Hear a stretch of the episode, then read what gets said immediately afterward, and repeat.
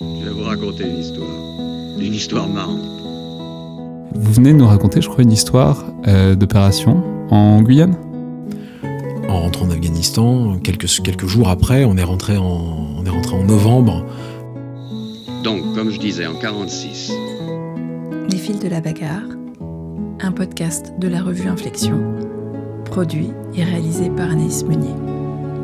Aujourd'hui, un fil de Jean Michelin. Ce midi, j'ai mangé du poulet au curry, un thread proustien, mais en casque lourd. Comme beaucoup de gens sur ce réseau, je fais partie des non indispensables à la nation.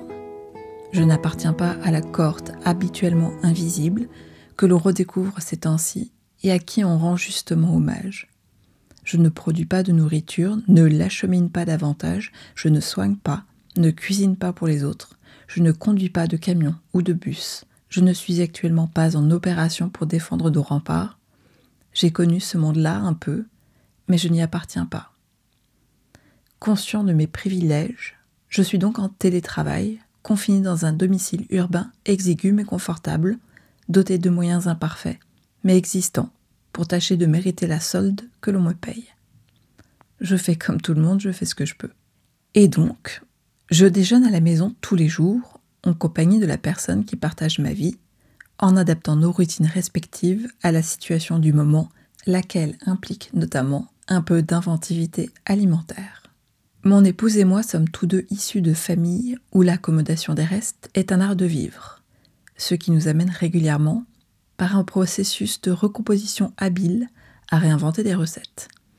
Or donc, ce midi, nous avons combiné la viande restant sur une carcasse de poulet avec un fond de risotto, lié le tout avec un peu de curry et de crème pour obtenir une poulet fourzitou. Autrement dit, un genre de poulet curry avec des trucs qui restaient dans le frigo. Vous me voyez venir à des kilomètres avec mes histoires de Proust évidemment. Notez bien que cela ne va absolument pas m'empêcher de la raconter quand même. Voilà bientôt 19 ans, j'entrais à Saint-Cyr. Des rêves de gloire plein la tête et les cheveux rasés autour d'une méchouille insolente sur le front. Nous étions si jeunes, si purs et si cons alors. L'école du commandement, c'est d'abord une école de l'obéissance. Et je passais les premiers mois à apprendre à obéir, consciencieusement ou non, à tout ce qui bougeait et portait galon, dans mon treillis mal coupé et sous mon béret trop grand. Il se trouve que cette première partie de la formation se concentrait sur les aspects les plus militaires du métier. Elle se déroulait sur le camp de manœuvre de Kouadkidan, dans lequel nous nous exercions, à pied, de jour comme de nuit, autour de repères devenus légendaires. Ah, les nuits de surveillance sur le carrefour de la Rangers, à attendre l'arrivée de l'ennemi. Et en fait d'ennemi, un sous-officier somnolent dans un véhicule léger finissait par arriver en klaxonnant à 2h du matin pour concentrer les tirs de nos cartouches à blanc. La formation était exigeante sur le plan physique et les plus replets, dont j'étais, perdaient peu à peu leur visage poupin et leurs kilos superflus. Mais nous étions tout de même nourris. Vous le savez sans doute, la ration de combat française est un objet de légende, dont on vante le taux d'échange exorbitant sur les théâtres d'opération. Une légende que je n'ai jamais pu vérifier en personne et dont je persiste à croire qu'elle est très exagérée. Je vais vous décevoir, nous n'en avions jamais. Soumise, comme tout équipement public, à une procédure de marché public dont les subtilités m'échappent encore largement, les rations étaient alors rationnées. Les rations rationnées, j'en ris encore. À la place, le centre de production alimentaire des écoles confectionnait des sachets repas que la sagesse populaire collective du camp de Kouadkidan, nous inclus, appelait des sachets Burke, lesquels sachets Burke étaient invariablement constitués des items suivants. Un petit pain, une petite boîte de mousse de déchets alimentaires animaux vaguement parfumés qui s'appelait pâté forestier ou autre euphémisme malhonnête, ainsi qu'un sachet individuel de deux petits beurres que l'on trempait dans une compote dont l'emballage en aluminium avait pour particularité d'arroser copieusement le gourmand se risquant à l'ouvrir. D'ailleurs, c'était pas un arrosage spectaculaire en fait, non. Juste une petite goutte de compote venant verser sur le bord de la main. Un prout lié au subtil appel d'air de l'ouverture.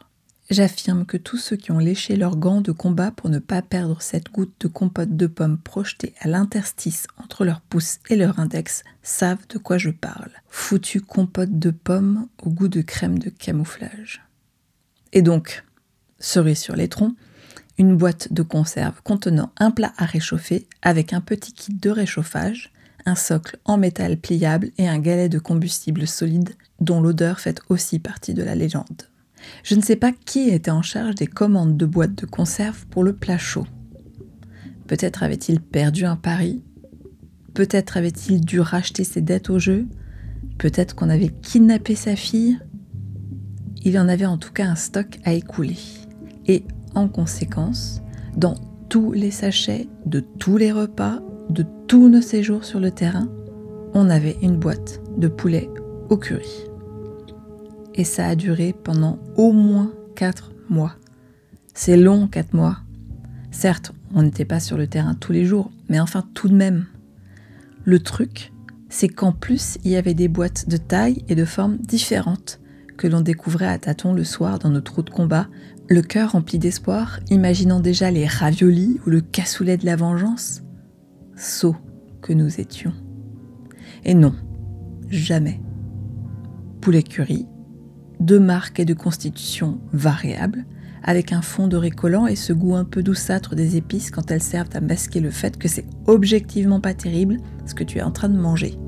Autant vous dire que deux jours, deux nuits, du camouflage sur la tronche, sous le soleil et sous la pluie, chaud, froid, à l'arrache parce qu'on repartait, à l'arrivée d'une marche, au sortir d'un camion et jusqu'au retour, en nettoyant les flingues, on a bouffé du poulet au curry à un point que, pendant des années, il n'a pas été question de me faire manger du curry avec quoi que ce soit. Un ami imaginaire. Cool, tu passes à Paris, dis-nous ensemble, je connais un super indien. Moi, ah, ah c'est gentil, formidable, je te rappelle et je te note ta proposition d'une bonne brasserie bien française de chez nous. Je me réjouis, mon vieux. J'ai eu la même chose avec les haricots du Liban quelques années plus tard, ça m'a bien duré 5 ou 6 ans. Depuis, je me suis réconciliée avec le curry. En vieillissant, on s'amollit, les colères s'émoussent, et je me suis dit que la vie était trop courte pour rester fâchée avec une épice. Même si, en l'occurrence, c'est l'épice qui avait commencé. Donc, ce midi, j'ai mangé du poulet au curry. Figurez-vous que c'était délicieux. Mais j'ai quand même eu ce flash à la première bouchée, le casque qui gratte, la sensation des épines d'ajon sous les fesses quand on a mal inspecté l'endroit où s'asseoir, l'odeur de la nuit d'octobre quand la pluie vient de cesser, le goût de la crème de camouflage sur les lèvres parce qu'on faisait du zèle, le métal froid du fusil, le velcro du porte-chargeur un peu fatigué dans le trou de combat voisin, l'enthousiasme de nos jurons de dépit, la chanson jamais loin, la blague jamais éculée, la cigarette fumée dans une gourde vide pour essayer de tromper la vigilance de l'unique exemplaire de jumelle de vision nocturne dont personne ne savait si le plastron en était doté ou pas ce soir-là et dont je n'ai jamais su si elle marchait ou si c'était une mauvaise blague, comme si cela avait une espèce d'importance. Il n'y avait pas 50 lisières ni 50 endroits où creuser des trous de combat d'ailleurs. Tout ça, tout est sorti de mon assiette. Comme jadis, la piole de mémé et ses odeurs assorties étaient sorties de la madeleine trempée dans la tasse de Marcel Proust. Foutus écrivains qui nous privent de nos plus beaux lieux communs.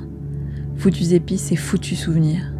Foutue jeunesse pleine d'emportements et d'illusions à perdre, dont on peut au moins se réjouir quand elles nous reviennent de temps en temps, quand le silence de la ville entre par la fenêtre.